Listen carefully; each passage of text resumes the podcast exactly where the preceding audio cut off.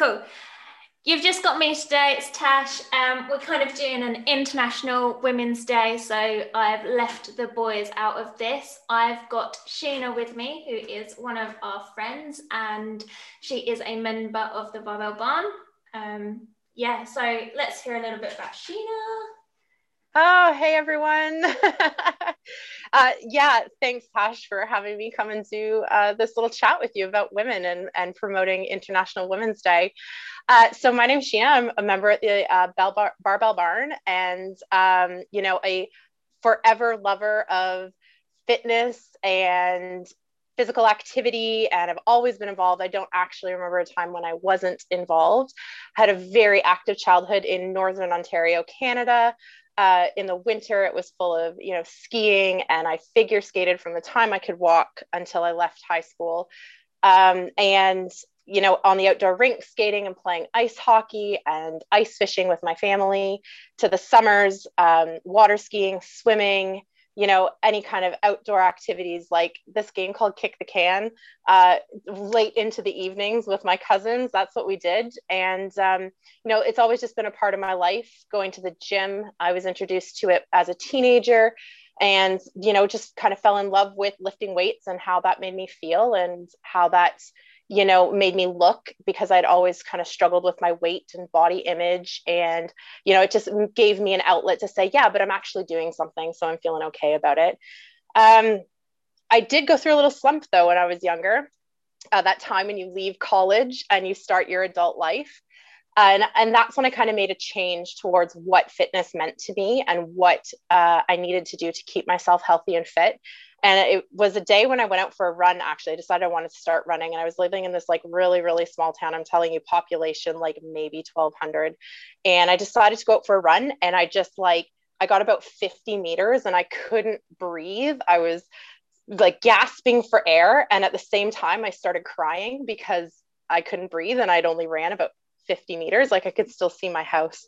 And i was just really really ashamed of that. And i thought this is terrible. I never want to be here again. Um, and i made myself a promise that i wouldn't ever be there again. And ever since then i've enjoyed running many different dis- distances. Um, I've, jo- I've, enjoyed going to the gym uh, but it, what I really love is like just hitting weights and um, and what that can do for your body to stay healthy and what that can do for your mind and confidence. So um, you know, that's just kind of what I did. And then when I moved to England, um, I joined a gym called Core, and I would see you guys, uh, you and Liam, like working out with all your friends. And I would like just be watching out of the corner of my eye, going, oh God, they look like they're having so much fun.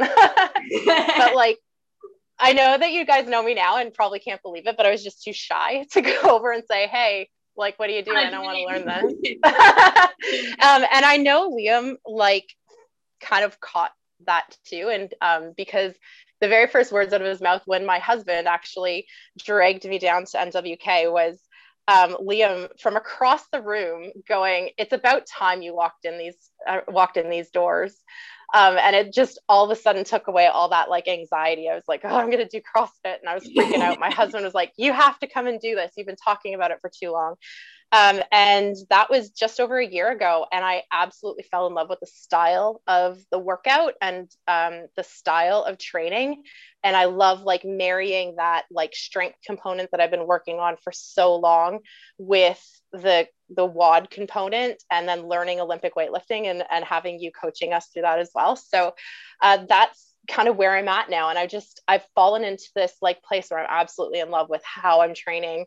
And every day it's not easy, but every day it's a lot of fun and you know that you're going to feel really great whether it's you know you've gone outside and you've done some barbell work or you've you know i set up my living room and i work out like today i worked out in the living room because it was raining um, because we're in lockdown but you know you always feel great and i just i want to promote that to people and i just want to be like hey i'm not like superstar athlete here i'm a high school teacher or secondary school teacher and i just want to like yeah, let's do this. Like, it's okay to want to yeah. work out. yeah. And that's what it is. Like, not when we recognize that not everyone wants to be an athlete and not everyone is an athlete. We just want people to be fit and healthy for as long as possible. Yeah. Yeah. Yeah. I mean, I'm the person who like wants to be an athlete, but I'm like, I also quite enjoy cookies. like pieces. Like I'm sitting here, like, and this is just staring at me as she holds up a chocolate bar. A mint chocolate bar. Yeah, that's staring at me. That's for later though. That's my treat. Yeah. yeah. Um, yeah, so I've asked Sheena just because I know we've um, we've spoken about this a lot, really, and our and our opinions on kind of like gender equality and women in sport. Um, just basically this topic that we want to go over for International Women's Day. It's something that's really important to us because I know Sheena's probably done a lot more sport than I have. Being from Canada, she's got a lot more of a range, I suppose. She's been not so much forced into it, but she's she's got that um, kind of. I think we have this like option to do like seasons, right? Like we have proper winter, so of course the cross country skis come out, and the and the downhill skis come out, and the snowboards and that kind of stuff. And then we have summer where you know you're p- playing beach volleyball and you're swimming in the lakes, and and you, you can play football and you can soccer to us. Sorry everyone. Um, so we just have these like options that are available that allow us to kind of transition through different sports depending yeah. on the season. But we've both got that sport background of doing various and just like the love of it i suppose and falling yeah. in love with it as well yeah um, yeah let's get let's get going like um, yes so international women's day coming up um, and to, this year's um, this year's theme for International Women's Day is choose to challenge, and the idea being that if women are challenging, um, you know, inequalities, that it's going to bring about change. If there's no challenge, there won't be any change. So challenge brings apart brings about change. Um, and then we kind of started to think about, and Tasha and I have talked about this over the last couple of weeks, but we started to think about um, you know what we do to challenge each other and what we do to challenge ourselves and we really started to talk about how we see fitness and how we see sport and some of the things that may not be promoting women in sport that we already do naturally or what we do in ourselves. So i was telling tash um, you know I've, I've hired my fair share of personal trainers and i've always hired male personal trainers. And why is that? That's my own bias. And it's not it has nothing to do with i don't think that women are great personal trainers. In fact, I tried to be a personal trainer, um, and I, I, just am not good at selling fitness. Um, I I'm of the belief that every person should have access to it. Doesn't matter how big their bank account is. But um, I think this was also one of the reasons why I wasn't successful as well, is because I was trying to sell fitness to men, and they maybe didn't see me squatting, you know, the 125 kilos that my one rep max was sitting at. Yeah. So um, I, I and I generally went to men. And why is that? Why is it that I'm choosing this over maybe going and seeking a woman who maybe would understand, you know, body image issues that I'm going through or have gone through, fitness um, issues and metab- metabolic issues that women specifically deal with, hormone issues and that women specifically deal with.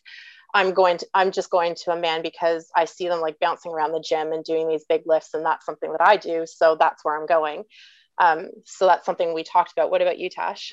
Yeah, um, I've I said I didn't. I've never had a personal trainer. I don't think, other than um, meeting Liam, and then he's like worked with me and stuff like that. So that's my first male trainer. Um, other than that, um, CrossFit Rayleigh had a woman who I did look up to. Um, aside from that, that's it. I've never really had uh, obviously my mum was a gymnastics coach and that's that's really really valuable but that's family. That wasn't mm-hmm. a, that wasn't a choice. That's kind of uh, what I've been brought up in. Um, yeah so I've never I've always gone to men always. And I've always been better friends with men as well.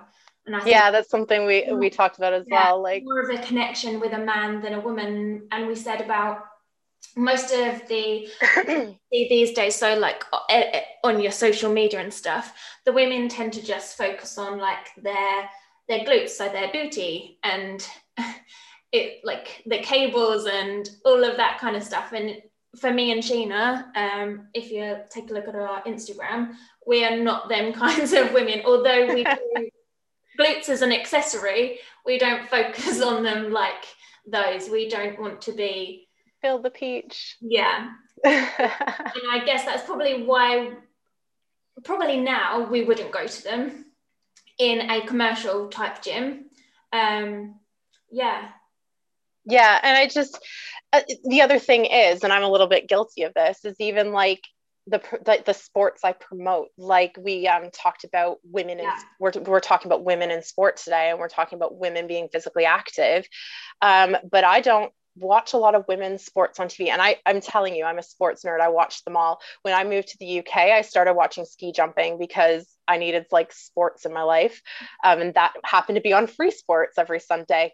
So, I mean, but I watch the NHL. I don't watch women's hockey unless it's a major tournament. Yeah. I will watch the um, I will watch March Madness basketball. I will watch the NBA final or playoffs, but I don't watch the, WNBA. I'm a woman. I think it's great that these girls are playing, and I think it's great that these girls are being paid to play. Mm-hmm. That's awesome. But i need to buy into to actually watching those girls and i need to buy into that system so that it can continue growing so that generations to come will actually have great access to it and it will be televised and it will be there for the, for years to come. And i partly down to the reason for that is because women's sport isn't at the forefront wherever you see sport it's always like the man's a version kind of mm-hmm. thing. So it's always American football, basketball, football like soccer, um, your NHL, anything like that, golf, tennis, men's sports gen- generally are at the forefront of not just the coverage, but also of the news coverage. Yeah. And well. that kind of brings us into what we talked about with the BBC. So in 2019, the BBC launched Change the Game, um, which they promised that they would be um, increasing the representation of uh, women sports through editorial cover- coverage in their digital and print media. So the idea being that, you know, when you went to bbcsports.com or whatever the BBC, Sport, BBC. Sports website is, that when you log on to it, you're going to see an equal representation of men's and women's sport. Um, and that held true that year, um, which was excellent.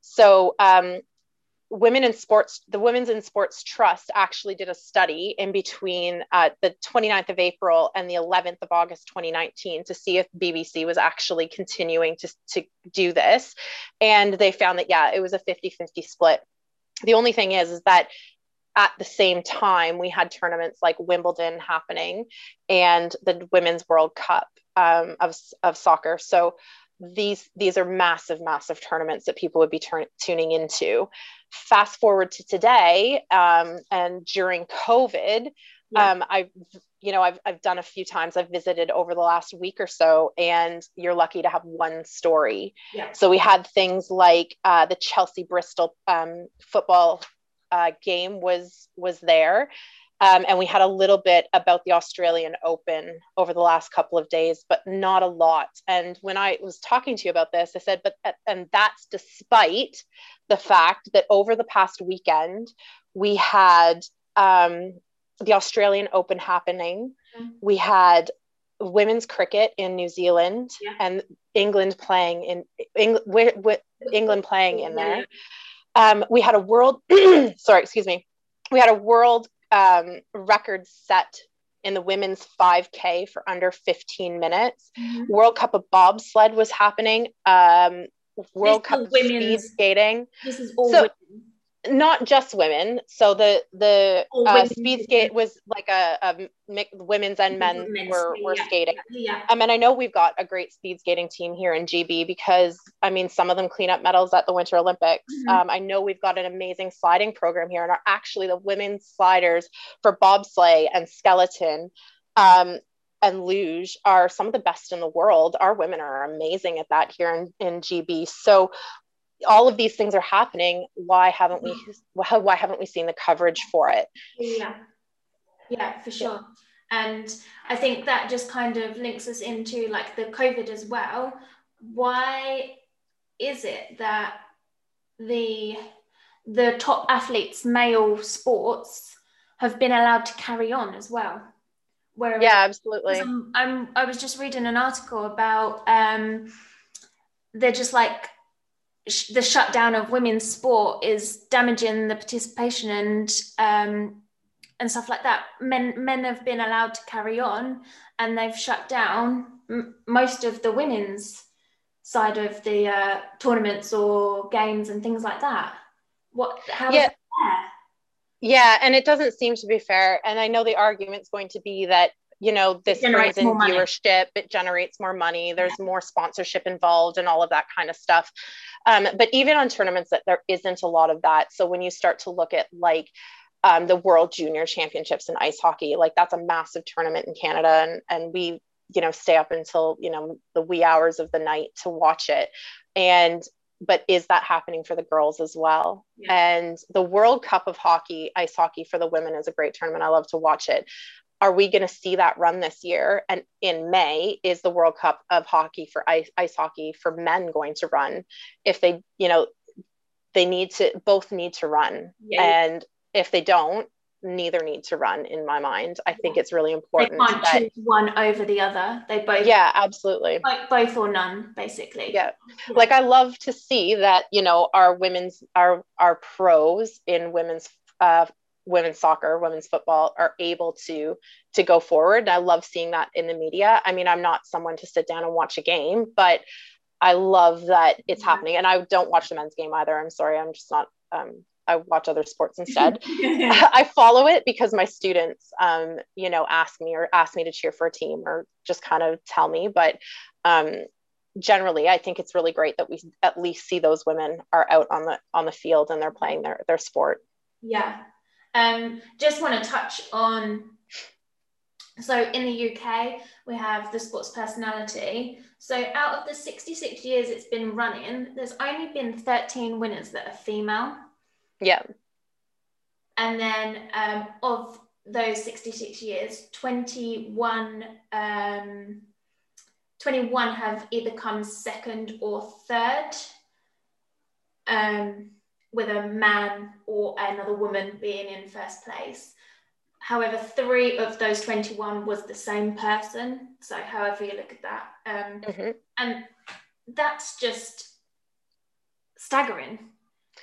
Yeah, it is. And I mean, this year I think the right person won. Um, but in years past, I definitely think, oh gosh, what happened there? Um, it, we definitely get to see a lot more women and women's sports personalities come forward in those nominations in Olympic years yeah. because um, we start to see, we get to see yeah. the women because most most women's sports we need to remember are still at that like are still at that amateur phase where we don't necessarily get to see a lot of coverage of those sports on mm-hmm. TV. Um, you know, we yeah, we've got the LPGA and we've got um, you know the women's football um, pro league here and and we've got um, i believe also rugby and, and stuff like that but we don't it's not kind of in our faces but when we have an olympic year we get to you know have athletics and, and the women do very well. And like i said in speed skating or in the sliding center they yeah. do super super well. So that's i think that's when we start to see the women really shine. But we need to see that more often because we need to have these sports need to be funded. These people need to continue to be able to participate. And um, and they're doing amazing things within their communities as well. They're not you know they're not just athletes but they're moms and they're um, volunteers and they're teachers and and most of them have you know full-time or part-time jobs to be able to fund their sports. The last sorry the last female win- winner was uh, kelly holmes in 2006 yeah so jessica ennis and rebecca adlington didn't even win in the years that they were kind of in the media in the olympics and things like that they didn't even win so the last mm-hmm. person was kelly holmes in 2006 yeah. um, the majority and i know kelly does a lot and i know does. kelly's done a lot um, you know it, outreach in terms of girls in sports and she's done tons of outreach and just generally getting into sports. So I, yeah i definitely think they've she's done an amazing job but i definitely think there are other women that deserve the same nod for sure. Yeah. Yeah. Um that's really about that. Cool. You said something about covid earlier and i want to yeah. kind of like jump back to that. So we talked about the implication of women's participation in physical activity. So we're going to kind of like get away from the sports thing specifically right now and just kind of talk about women in general population. Yeah. Yeah, women in general population. And and you and I found some pretty staggering statistics about women in sports or sorry, women in in the general population and what's happening over COVID. Do you want to share those numbers? Yeah, yeah, yeah. Um, so just as a general 700,000 plus women in England are inactive. 60% of girls are also not meeting exercise guidelines. This is an hour of exercise a day, um, which and the ages of that I think we said is up to 18, so they're they're young. Um, yeah. So 39% of um, women see COVID having a long term effect um, on their fitness. 25% of women are generally worried about getting back into healthy habits of exercise and eating after lockdown. And 32% of women can't actually prioritize any exercise during lockdown because they're too busy focusing on other aspects, i.e., working from home, they're homeschooling their children, looking after their children, cooking, etc., etc. Yeah, which yeah, kind of scary. scary and really, really saddening yeah. So let's just go back over that 700,000. So yeah. this is this is a comparative statistic. It's 700,000 more inactive women than men. Yes. Okay, so that we're just we're just looking at inactivity completely and then saying, you know, there's 700,000 more women that are inactive than there are inactive men. Okay. Um, that's a lot of women. And the other one that I think is really scary, and this is something that affects me in my everyday um, world because I teach secondary school, 60% of girls mm-hmm. under the age of 18 aren't meeting basic guidelines for physical activity. Mm-hmm. And this isn't like going out for a 5K run and getting your heart rate up. We're talking moderate activity, yeah. 60 minutes. Mm-hmm. So that could be walking to and from school. Mm-hmm. Okay, so 60% of girls aren't meeting that right now. And that is not setting us up for a very healthy future. No, not at all. Like, I, I don't know about your school, Sheena, but um, with certainly when I went to school, we had to do an hour of physical activity every week, but that was only one hour a week. Yeah. So when I went to school, I mean, high school sports are massive and the, the leagues are pretty massive. I'm still trying to figure it out here, even though I've been in school teaching here for seven years. I'm still trying to figure out the um, athletic component to your high school sports. Um, so, but I mean, they're massive, and there's a sport for every like there's a sport for everybody who's interested in trying out. Um, we have like golf teams, we have the soccer team, we have the athletics team, we have um, you know, football. We've got we and we've got girls and we've got boys. There's it's there's all kinds of stuff. Cross country skiing, downhill skiing, um, depending on what schools like rugby, lacrosse. It, it we've got like a massive, massive sporting program if you want to be involved in sports.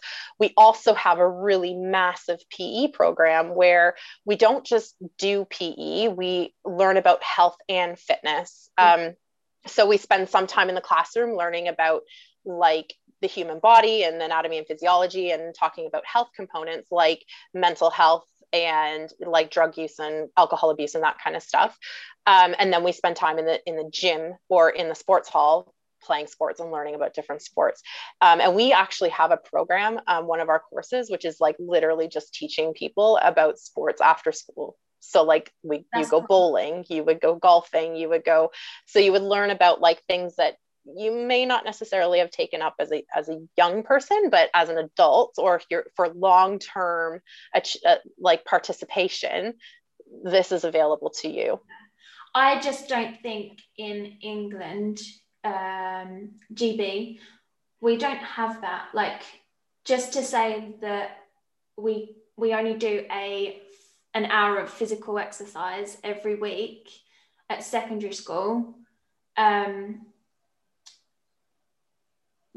is just not enough. Like mm-hmm. I know that there there isn't enough time in the day as it is. Um, but just doing an hour, like, we, and we don't encourage our boys or girls to do the sport after school mm-hmm. or before school or um, competitions and things like that. Like I was on the netball team and the rounders team and athletics and things like that. So I had that, but it was only if you were picked. Yeah you would go. See, we have a massive intramural program as well. So if you didn't make the school teams, or if you didn't want to necessarily be on this like this traveling team for the school yeah. or representing the school, or like me, I didn't I didn't play sports for my high school. I figure skated, so I was part of a club that wasn't a high school sport. Yeah. So I was I did club sport um, for uh, within the city that I lived in or for the town that I lived in. Yeah. So I played intramural sports at school. So I didn't have to travel. My parents didn't have to pay any kind of registration fees. I went down and I know we have that at the school I teach at um, because a lot of the kids will come up and talk to me about like, oh, I went and play badminton at lunchtime and that, but it needs to be like advertised. It needs yeah. to be, you know, out there in the kids' faces for yeah. sure. So that, so that they know it's there for them. But I then we also, we I also have to address why women don't want to. Sorry, Pardon? Yeah, they, I definitely think they could do more. Yeah, for sure. The the sport boards could definitely do more. Just not not for um, advertising as well. Um, not just for advertising, but for actually getting all um, ages, races, backgrounds, rich, poor, whoever, just get into sport and keeping them in sport for life. Yeah. Mm-hmm. Yeah, I was telling you about the um, long term athlete development plan that we have yeah. in Canada. So, this was introduced when I was in university. Um, I have my university background is in physical and health education. So, it's basically a kinesiology degree. And I like that's how much I love sport. I went back to school when I was 21 years old and took this degree. Mm-hmm. Uh, and it, it, this was released um, early when I went back to school. And it literally has like a map, a plan of like how to introduce sport to people and activity to young people and the idea of getting them involved and about play and how it should be fun. And that's like, that's what it is about. It's not about, um, you know, the very first time a kid experience as a sport. It shouldn't be about who wins and who loses. It should be like, let's go and kick a, a football around. And I remember coaching grassroots um, soccer. I did it for a few years. Um, we call it the Timbits League. So Tim Hortons sponsors it, and all the kids get their jerseys and a, like their little kits, and they get a soccer ball. Mm-hmm. And like the best thing was like the little kid that would be like running around with the ball, and all the other kids chasing them. And then all of a sudden they would like see a daisy in the middle of the field, and everyone stop and be like, ah, it's a daisy I mean, that's what what makes experiences, right? And that's what gets the kids involved. But then all of a sudden we get to these teenage years and girls don't want to play so much anymore. And we need to think about the reasons why that is. I mean, I know from my experience, the things that kept me from enjoying sport at school was the change room mm-hmm. and the fact that I sweat. like anyone who's ever seen me work out knows I sweat. And I mean, now I'm older and I can like say that and be like, I don't actually care. But I needed to shower after PE. And that was a problem. That was an issue. There's change rooms are scary places yeah, yeah, yeah. when you're a teenage girl. And if you need to shower, or like I would have PE and in the sports hall and like rush to try and like take a really cold shower. And then like I'd have to book it to the fifth floor for English. And by the time I got up there, I was like, oh well, that was pointless. Like I'm sweating again. And I'm like sweating through my uniform shirt. And I'm and I was like, that's embarrassing. It's horrible for like a 13, 14, 15 year old girl. And you're like, oh my God, I'm so embarrassed. Yeah. Um, and, and really like that. And no one ever talked to me about it. No one ever said, no, it's okay. Like you yeah, just didn't want someone to tease you. yeah. Oh, oh, that's horrible. like, and, and, I just, and I guess that comes down to like, just relating that like the hours of physical activity that we get in a week i think that's still what it is is you have to kind of like when we go do our um, you come into CrossFit. You come in, you have your warm up, then you've got your strength section or or whatever, and then you do your WOD, and then it's like go. it's the same in school. Like you go in, you go and get changed because you've got to change into your PE kit. Then you go into the sports hall, everyone's chatting, and then you've got to do the warm up. That only leaves about 20 minutes to actually get in any physical activity because then you've got to go back and get changed. Yeah. Not and then if girls do want to take a shower because at that kind of age you you you're you're hitting puberty so you do want to go and have a shower um yeah and then you've got to factor in about 10 minutes for that so you're actually really yeah. only getting about 20 25 minutes of physical activity yeah absolutely. And i mean and like let's talk about or just not even necessarily talk fully about it but just raise these issues yeah. where like the uniforms i remember my school uniform they were like really short shorts that were made out of like horrible material like track pant material. It was terrible. And like this ugly yellow t-shirt and that was our uniform and i mean i even look at the uniforms that the girls have to wear at my school and i'm not they look i mean a lot of them look really great but i can i definitely know there are some girls in my school that are super uncomfortable with them they wear a skirt it's a skirt yeah. um very field hockey-esque and and like a t-shirt and a, and a t- like a tank top type shirt with little cap sleeves on it yeah. and yeah if you're a bigger girl or if, you, if that would have been me you know however many years ago yeah. i would have been like horrified with that. I like i don't want my legs out. I don't want like a skirt that's super short while i'm trying to like play american football. That is not something that is you know on my radar. And i'm really happy that i like and i say figure skating and this is hilarious because if anyone knows the world of figure skating like that the whole idea of like body image is like a massive problem in that sport.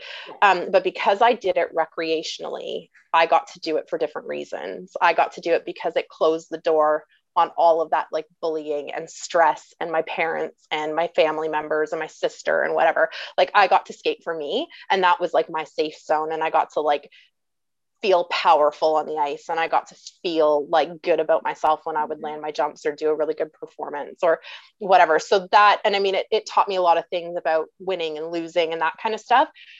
But like, it, so I wasn't affected too much about like the sports in school. Mm-hmm. Um, but yeah, like let's talk about uniforms and it's, yeah. yeah. is there give and take?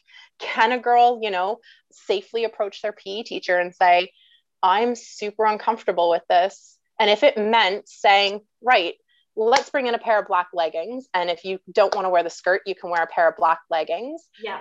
Would that mean that more girls would participate? Yeah. Yeah, I think it probably would. It's not going to get all the girls. And I'm not saying that every girl needs to be, you know, super active because that might not be your jam. And that's cool too. But it, it does mean that that girl that's going to shut down because she's got to wear that outfit might not shut down. And that one girl might really enjoy uh, the rest of it. The sport. Yeah, yeah, exactly. Whatever it is that they're learning and that day, or just limiting her, her like her confidence of actually just going out and mm-hmm. whatever. Even if you're not in school, like it might just be limiting you from going out and and doing that. And um, so funny, we've got a little chat with Katie. We're going to do a little confidence thing. And something she brought up or she had written down was about um, makeup. Yes. So I remember in school being sat down by the PE teacher and saying, you cannot, it's against the school rules anyway to wear makeup, but you certainly cannot wear it during PE because of your skin. So that's kind of stuck with me. But what if a girl has really bad confidence issues and the only way to not not mask them, but just to give herself a little bit more of that confidence is to put on mascara, a little bit of foundation, yeah. like just to feel good so that she will go out. Not it doesn't even have to be clothing wise, like putting on yeah. to feel good. Yeah, and the idea that then you can't put that makeup, you don't have time to put that makeup back on before you head to class. And you're right, like school policies haven't changed that way. Girls are not supposed to be wearing makeup. I know we're a little bit more flexible for the older girls as long as it looks natural. Mm-hmm. Um, we allow it, especially with the girls like year 10, year 11, um, and then obviously sixth form. Um, but yeah, I'm right there with you. I wasn't a kid who wore makeup when I was a teenager. I, I dabbled in it, but I wasn't like focused on that kind of stuff. I, I was, um, it wasn't aimed at me. It was aimed aimed at different. Yeah. yeah. But I mean, I've spent the greater part of this year trying to find a eyeliner that's not going to run. um, and I know, I know it's crazy. I think I found one. Um, NYC has got this one that they advertise to do um, like makeup when you go to festivals, and it's they say like it's like basically like a temporary tattoo, and they're not lying. Like to get this off my face is like you've got to like really get a good makeup. Remover. I mean, it's not product product placement, but the only other one I can suggest is Kat Von D. That's yeah. That's, but the reason why doesn't move. is because I'm coming from work and like now I want to look professional at work. I yeah. want to do that. Like I want to look like a professional woman at work and I want to, you know, I need to hit that point and I need my students to see that. And I want them to see like they, that that role that I play. I shouldn't say role that I play, that role that I'm in. Um, and then I come down to the CrossFit gym and I don't even think about washing my face. It's like, yeah, let's get to this. And then I leave and I'm like, why didn't they tell me that my mascara and eyeliner was like streaking down my face? Because, like, what kind of friends do I have? Because and it's, it's not so much that we don't want to tell you, it's because we don't care. Like we're not there to look at you and judge you for like your makeup running down your face. Yeah, like it's like my war makeup at this point. You're having your workout is great. Like I love watching Tuna. She's she's great, and she's um she's actually one of my inspirations, and probably the same way around. Yeah, for sure. Yeah, so we um that that is why I got Sheena on this because she's, a great friend. Um yeah, so I'm not gonna we're not gonna judge you having makeup all day. I do. I get home and I'm like, and this is why I've spent the greater part of a year trying to find eyeliner and mascara that is going to stay through my sweat. yeah. So girls, like, learn to be comfortable in your skin. Yeah.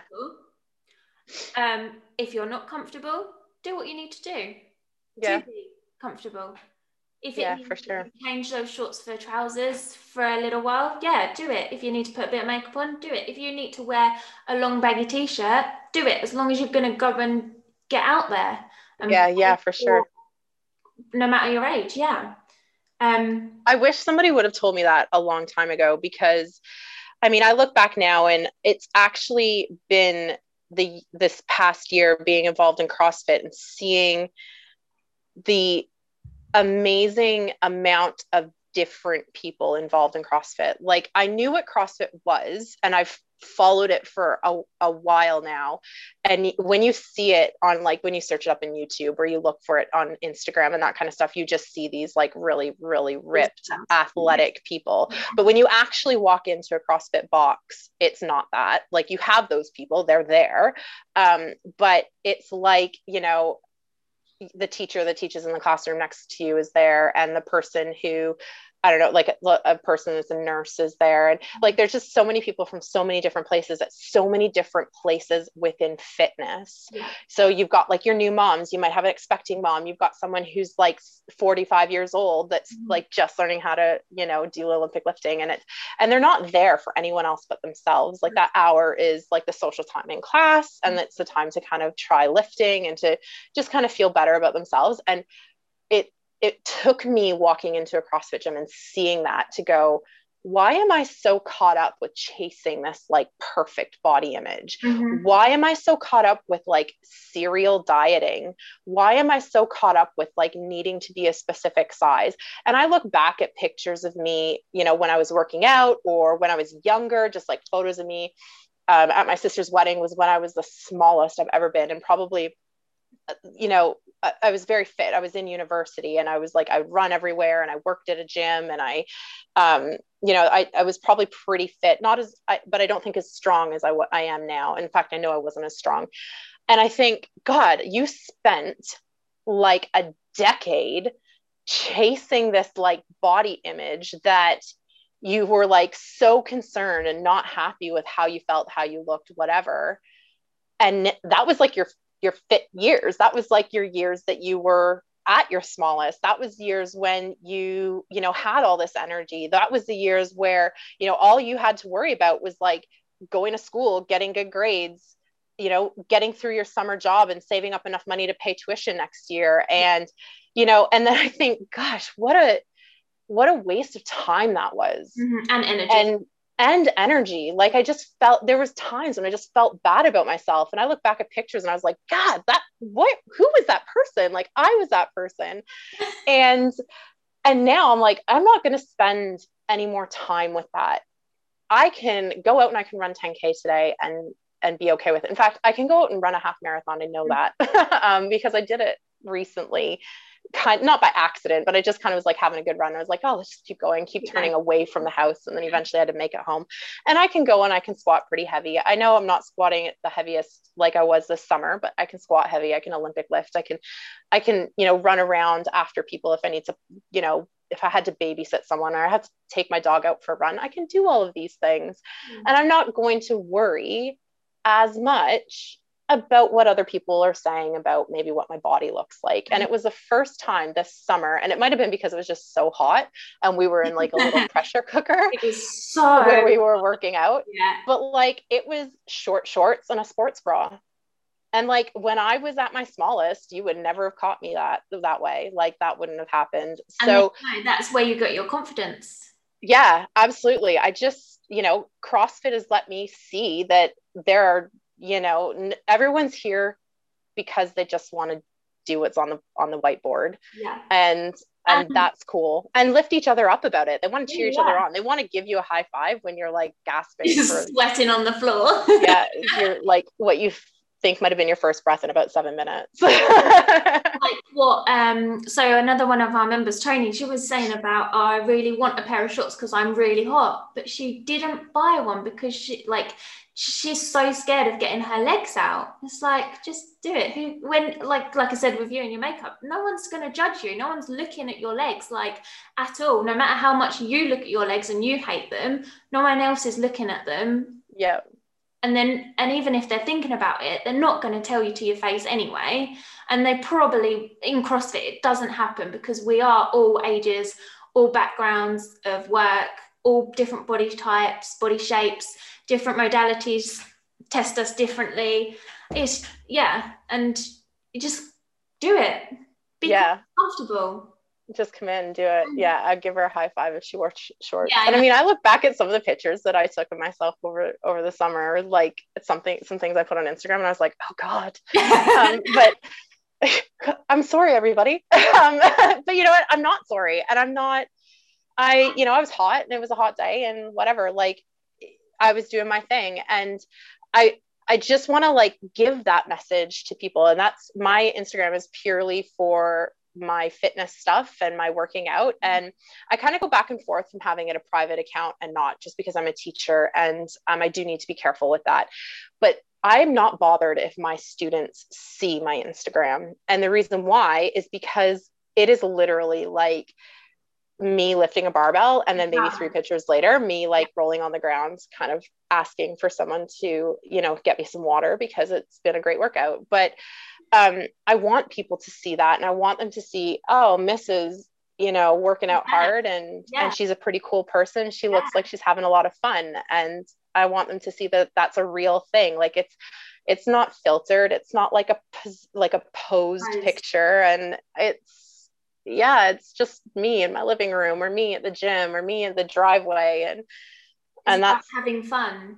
Yeah. Yeah. I think I'm the just going back, I think I was the opposite through like definitely my teenage coming into my 20s. Um I was definitely like not body confident at all. Like I absolutely hated my legs. I would have done anything. Like I think because all of my friends had were a little bit taller than me and they were all really um, skinny, like not just on their upper body, but also on their legs. They were really skinny. And I just wanted to be like them. I wanted to fit in. But now it's not something that bothers me in the slightest. Like, yeah. I'm fit, I'm healthy. I will go and eat some biscuits or whatever. My leg shape doesn't like my leg size doesn't bother me. Um, definitely for sure my my um composition is something that bothers me. Like I want to put on more muscle. Yeah, but um, that's a goal.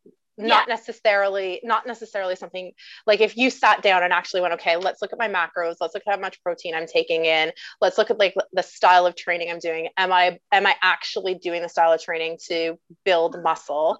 Yeah. If i am then you probably could put muscle on pretty quickly or you know at a pretty st- steady rate um, and that like and that's a goal that you could have where you could be like okay let's build let's make a build cycle into my into my workouts yeah. let's do some major accessory work with like free weights and and the dumbbells mm-hmm. and and the barbell and then let's like move and like let's and make sure cardio and like the cardio side of it to yeah to keep down and like make sure we're taking we're make sure we're getting the right amount of protein to to support that kind of muscle growth um, but I wanted to now we're kind of talking about like how we want to inspire yeah. like other people.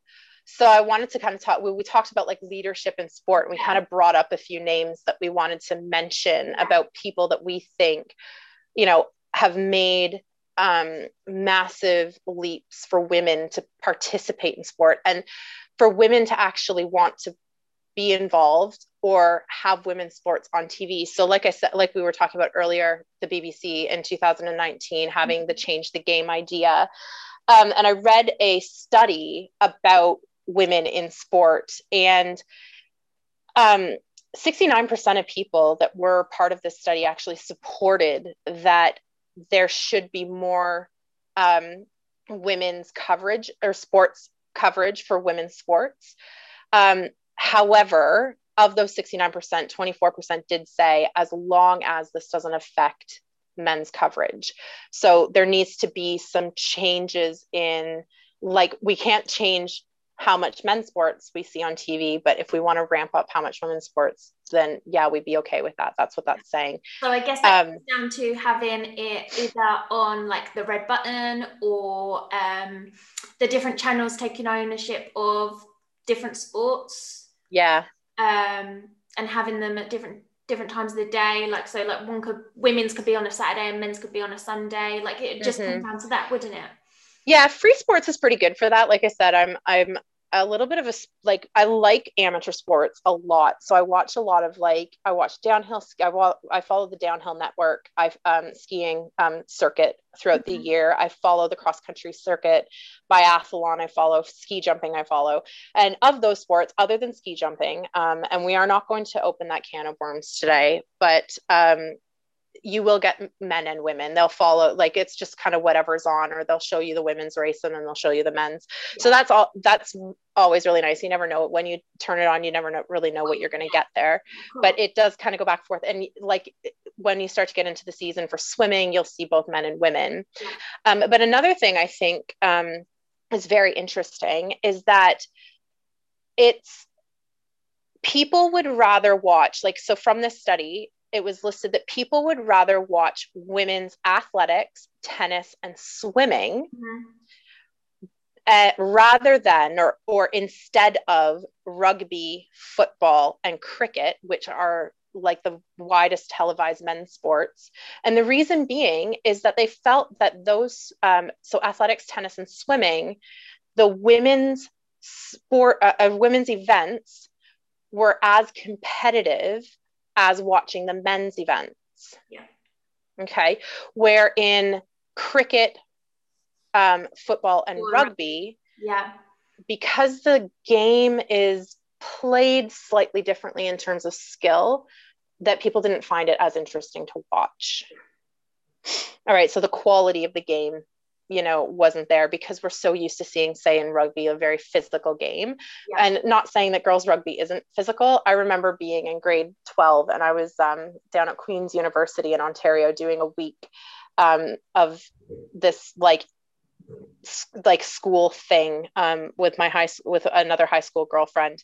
And the girls rugby team uh, was also doing a camp that week and they came in to the same residence we were staying in. And i literally was just like oh my god those girls are like they're built those they're amazing. And yeah. um like super like I, I was just i stood there and i was like wow like look at these girls and they're playing rugby. And obviously they need to be strong and they need to be fast and they still have you know a, a physical component to their sport Yeah. Um, but it's just not the same as men. And it's just like saying ice hockey. It's not the same as men. You watch the NHL and you get the big hits and you get the um, the fights and, and that kind of stuff, and that draws viewership. Yeah, Where in women's hockey, power, men side of yeah, yeah, and in women's ho- ice hockey, it's technically non-body contact, so you're not allowed to body check. Mm-hmm. Um, that doesn't say that it doesn't happen, and it doesn't say that you know you're not. We call it in the corners. Um, there isn't you know body contact and some pushing and shoving, but it's it's different, um, and the skill is different. It's it's a different passing of the puck. Plays are a little bit you know, it just looks a little bit different. But once you get past that, it's a great game. I mean, I love watching women's ice hockey. I think it's amazing. Um, but that was kind of the reason why people said, you know, I like it, but I don't I don't want to watch like the rugby and the soccer and, and the cricket, uh, but I'm okay with watching athletics. I mean, yeah, I'm going to admit I've, I don't think I've I've possibly have watched some women's football, but from what I would think is that women wouldn't really roll around the floor like the men do. You know, like in, um, Can you imagine? Like let's just talk like let's just think about maybe what um, a commentator or the public would say. Yeah i don't think women like dive as much and i think they're more about just getting on with the game. And, yeah, and i think that's just sure. women in life aren't we? We're more about just getting on with it and and stuff. So i could only imagine that's i know we are. game of football Um, the other thing that also came up at the end of this study was um, some of the things that uh, would maybe make people want to be more involved in women's sports. And mm-hmm. that's where I kind of want to go with this women leadership for yeah, women yeah. in sports. People said, you know, I don't know the women athletes. Mm-hmm. Okay. I don't know. I'm not bought into a woman in any of these leagues. So I'm not necessarily going to watch it because I don't have that emotional connection to the athletes. So, um, I mean, I'm going to use ice hockey, but when you watch the NHL, like you know the players, you they get featured, they're in interviews, they're on TV commercials, like you know who Sidney Crosby is, and you know, you know, he's on ads, he's you know got sponsorships and we see that but we don't have that with women like if i like I said, I do follow women's hockey, but I haven't been able to follow it close enough now to know the women on the teams. But when I was at home, it was like, yeah, I knew who Bon Holmes was, and and I knew who these people were, and um and like Wickenheiser, and these were people I could look up to, and that's why I wanted to watch the sport because I knew the names and I I had an idea of who the athletes were. Um, so we want to talk a little bit about leaders in sports and people we all know. So I wanted to start with Billie Jean King. So I think I think she was a, a trailblazer in terms of getting women recognized in sport. Obviously, a, a very famous tennis player, won many, many championships. Um, if you haven't seen the movie Battle of the Sexes, do it. Um, she played Bobby Riggs. I'm not going to tell you how it ends. Um, but I did recently watch a documentary about her as kind of like a build up to knowing we were doing this. And I was like, oh my gosh, like the whole the whole introduction to the documentary was just like infuriating me because it talked about how women are more the gentler sex and how women need to be taken care of by men and it's women's jobs to ensure their husbands are happy. And if you know we talked about this and i said you know these are these are the ideals and values that came from like when our grandparents were getting married and having their families. And mm-hmm. i'm not saying it's right or wrong. That was the time. And i'm not going to get angry because that's what was happening then. Yeah. but that's not what's happening now. And it's because of people like billie jean king that you know went through the abuse of being told oh, you're really muscular, so you're really masculine, and that's not fair.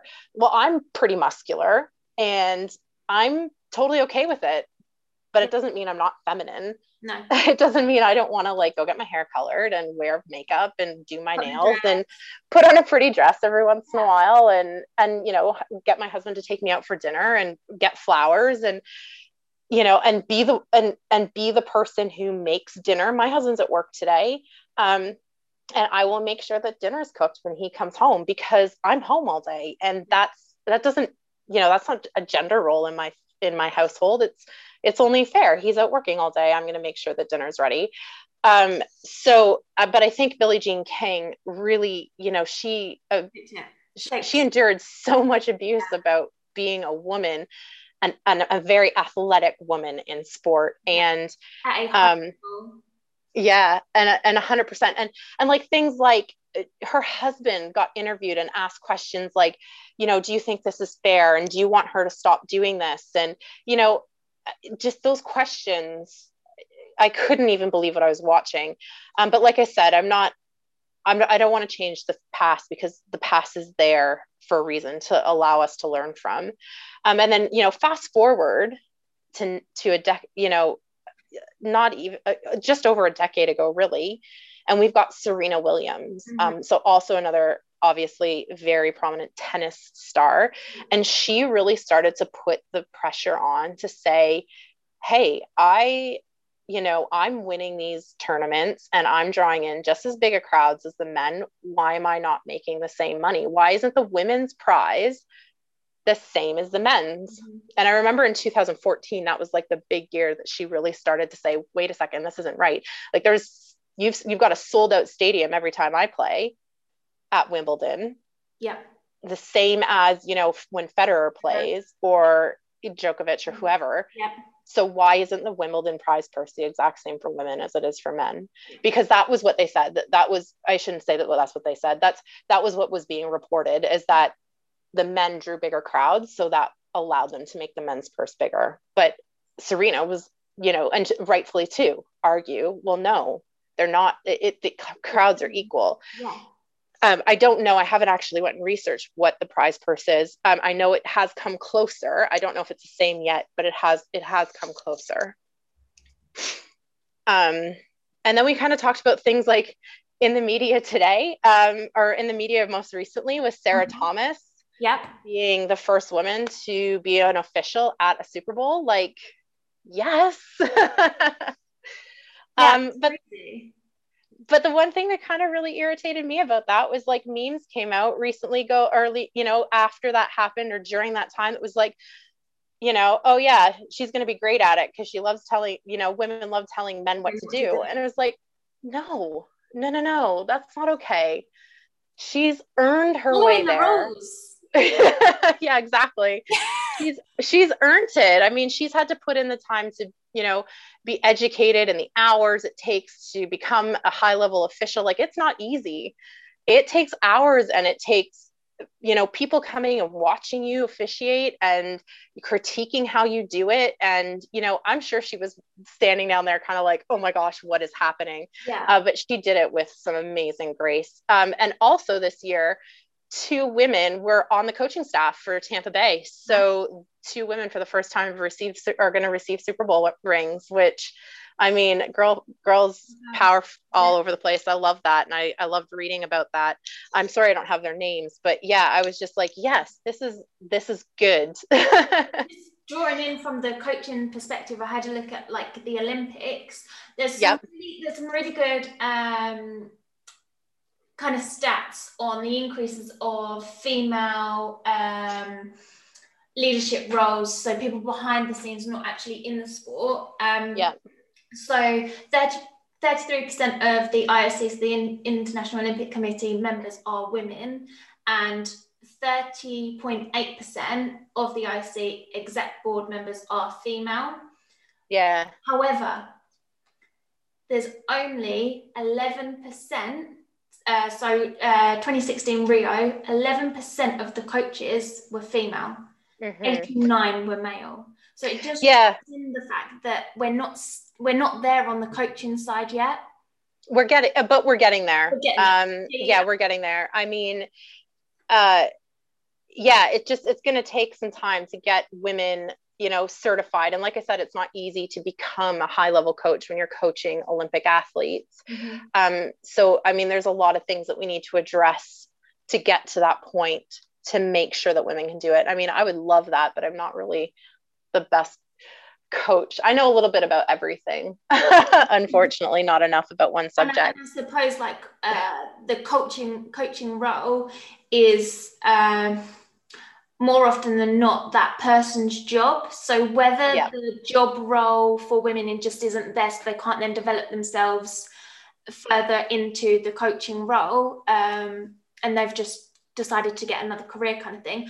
Um, I just wanted to also touch. I know we've kind of said in another podcast. I don't know if it's going to come out before or after this one, but um, Amy Everett, yep. who is a, a weightlifting coach.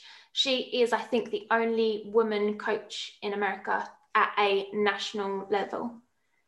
Uh, well, we'll send you over there. Get started. I'm only joking. We're definitely keeping you.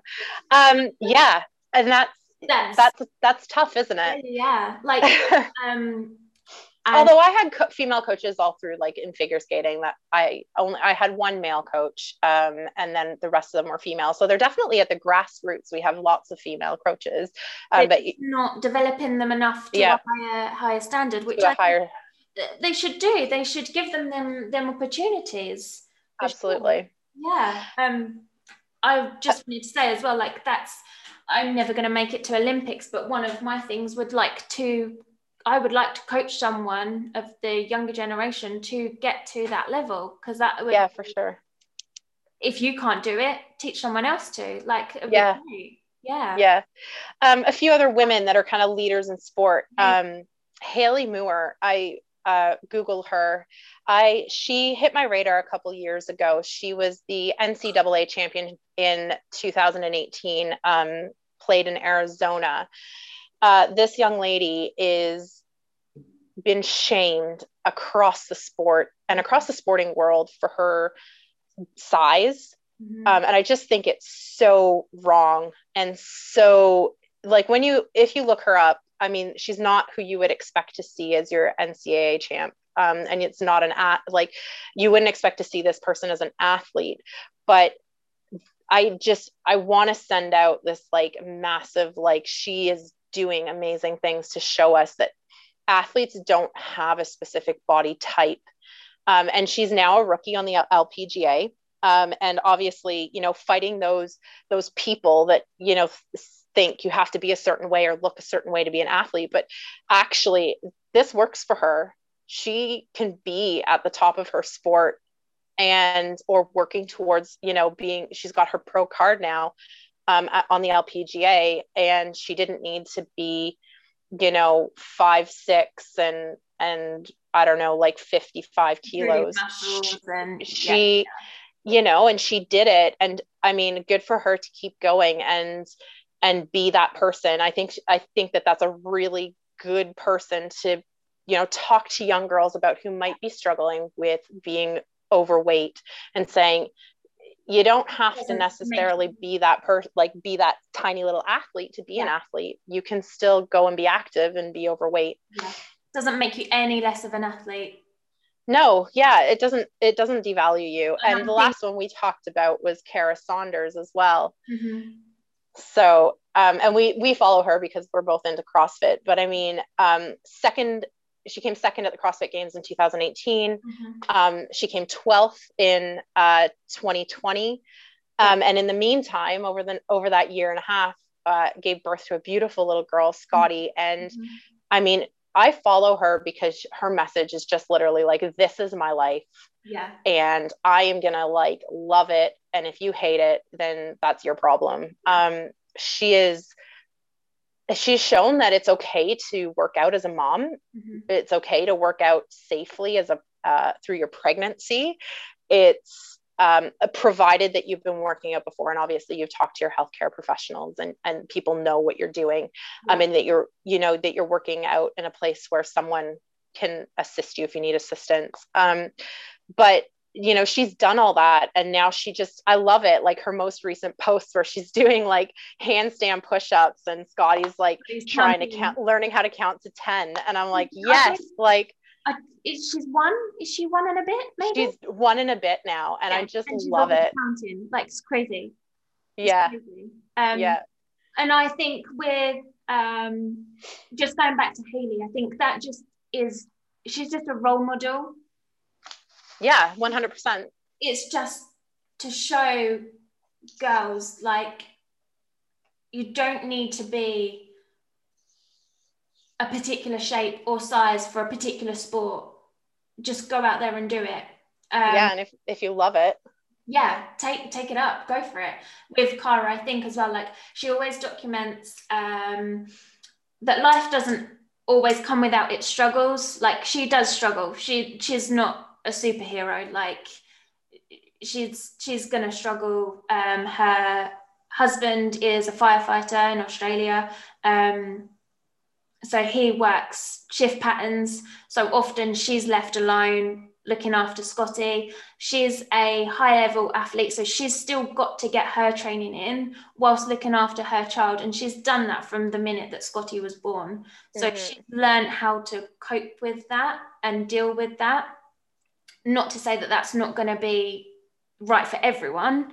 Um, but yeah, she's just an, like, she is a superhero in that respect. Yeah yeah, and like just a little disclaimer because obviously not everybody's going to share our opinions on these, but these are just examples of women that we thought, you know, I think show great leadership in sport and are you know some people that are really easy to follow on mm-hmm. Instagram or some people that are really you know what i think really tr- actually trying to put out some really positive change and some positive messages um, but obviously everybody might have you know somebody else might have some have other opinions about it or they might have um, you know somebody else that they follow or someone else that they look up to.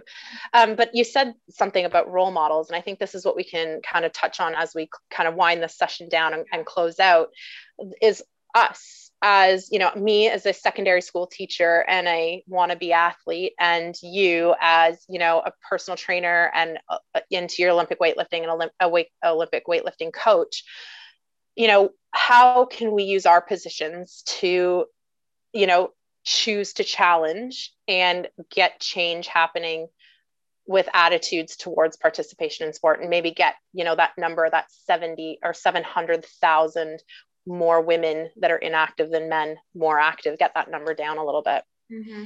what do you think you can do? Um i think it's just about okay like yeah like you said it's tiktok de- generation. We've just got to get out there. Um we've got to especially for you i think it's easier because you're at school with kids. So you can get kids into a lot more either by them looking at your Instagram or your social media, or you just by telling them. For me, um, yeah, it's definitely like through advertising, social media, and like my um, people that I see on the street, I will probably just stop them and and say to them like, "Come on, just get on with it. Like the amount of people I see that are inactive, and I'm just like, I really want to go and say something. And I think now is just like you have just got to go and be ballsy and go and say it to their face. Um, my nieces, I've got two nieces, so I'm definitely going to encourage them.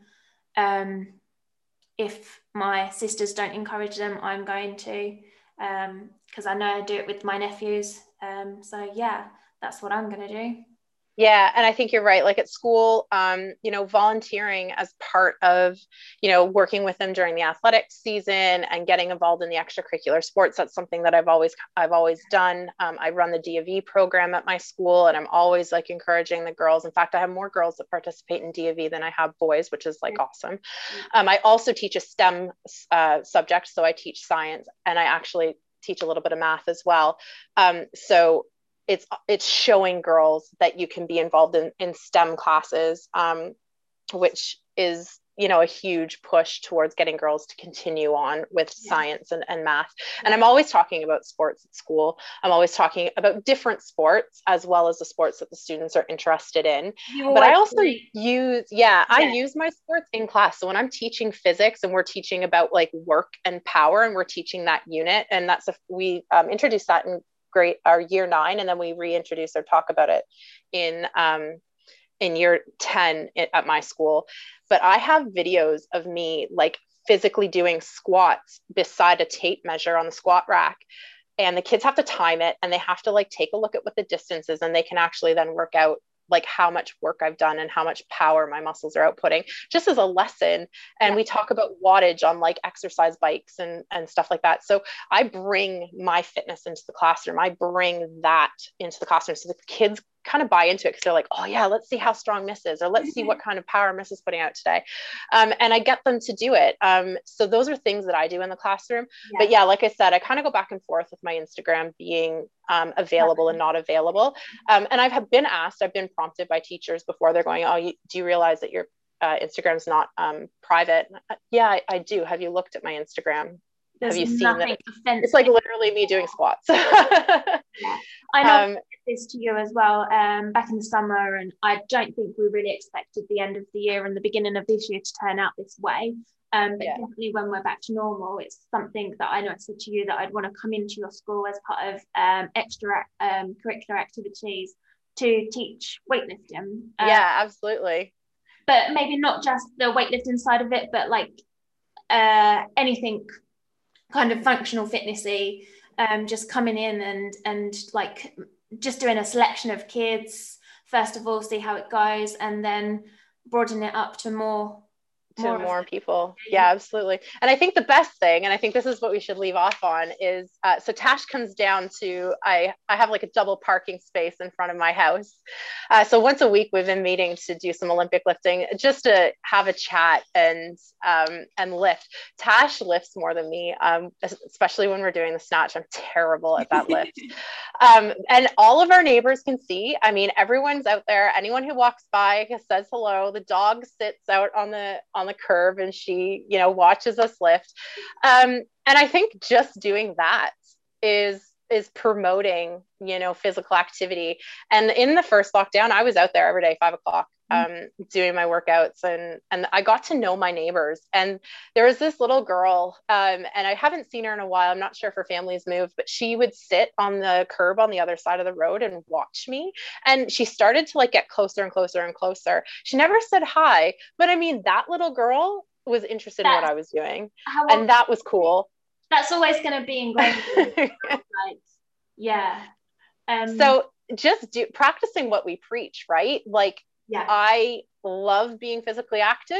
I want to show the world I'm being physically active. I love it when you come and we've got the two barbells out there and we're just yeah. loading them up and people are like, what is happening? I think I mean that's don't don't be ashamed of it. Like no look like and not just um like physically, I mean just like what you're gonna look like, people are gonna laugh at you. Just you actually might inspire someone and be yep. someone else's role model to get. In fact, if you look like you're kind of struggling and not succeeding at every lift, you look more real. it's okay. I Tash failed her first lift in ages um, this week, and it made me feel better. I think I failed too.